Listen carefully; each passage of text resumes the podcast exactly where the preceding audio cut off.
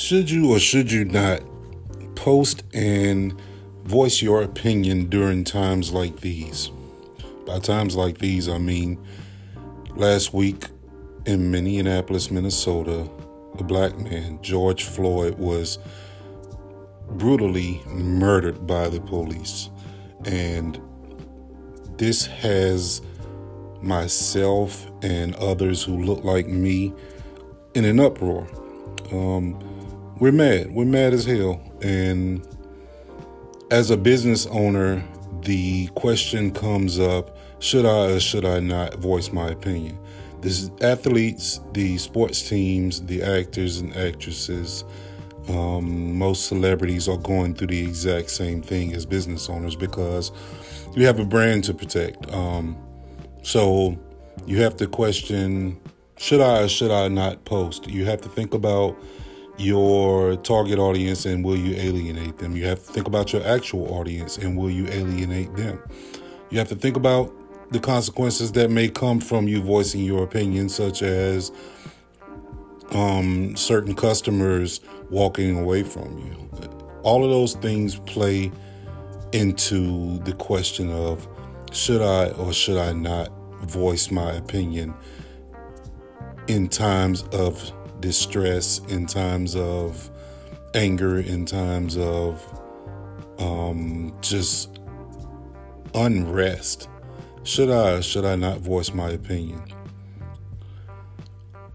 Me personally, and I'm only going to speak from my personal point of view to start. Me personally, the way that I determine whether or not I would say anything about the protests and whether or not I would stay quiet, which obviously I haven't. If you, you follow me on any of the social media, you know that I have not kept quiet.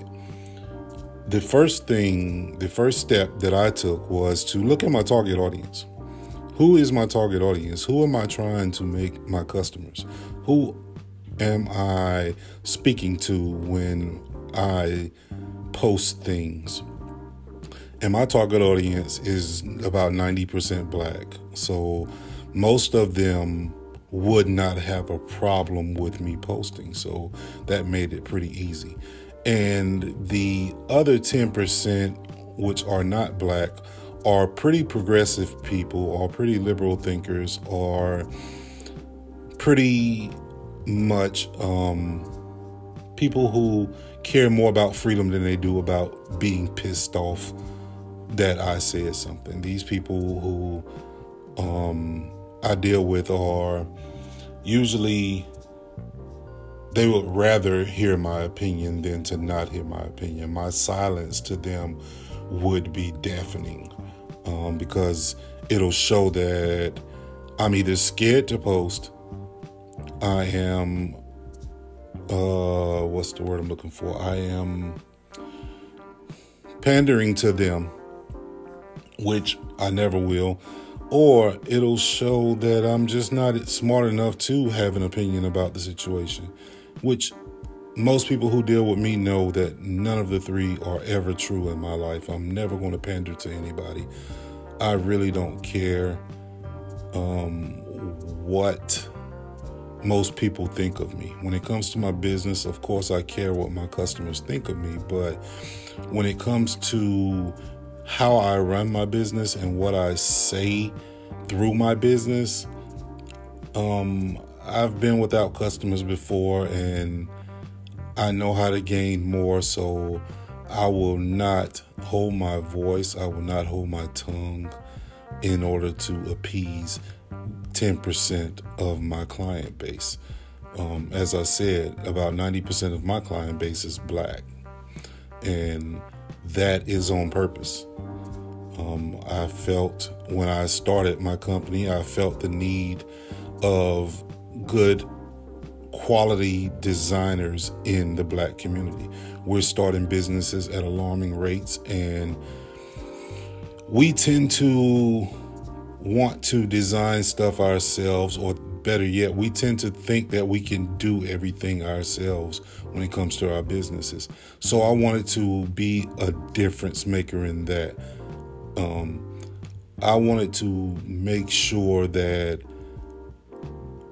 my people knew who I was from the start to the finish. I wanted to make sure that my people got um, a good experience when it comes to design, when it comes to um, branding your businesses, when it comes to just business in general, when it comes to customer service. I wanted to make sure that my people got a good experience. And that is why I made the choice a few years ago to target black business owners, black people for as my target audience. Um, does that mean that I don't want white customers? Of course not. I will take anyone's money. Um, I'm in this thing, yes, because I love design and because I love branding, and that's I can't express how true those two statements are. I love design. I'm passionate about this thing. Um, so I'm in it because I love design, but at the same time, I have five children. I am in it for the money. So I will, and I love working with white folks. It's not a problem to me. But when it comes down to my feelings and my brand voice, authenticity will always trump everything. Authenticity will always be a driving force in what I say, how I say it, and when I say it. So, that being said, authentically Jeff, I love black people and I hate injustice. I can't stand those things. Matter of fact, my son's name is Justice. I hate injustice anywhere. I think is evil to support injustice. I think it's evil to have systems in place that support injustices. And I think there's a lot of that going around, around right now. But um, I digress. I don't want to get into the story of how I feel about uh, the George Floyd shooting. I want to get into how brands should handle themselves during these times. So, um, let's take a little quick break, right quick, and then I'll come right back and we'll get into it, okay?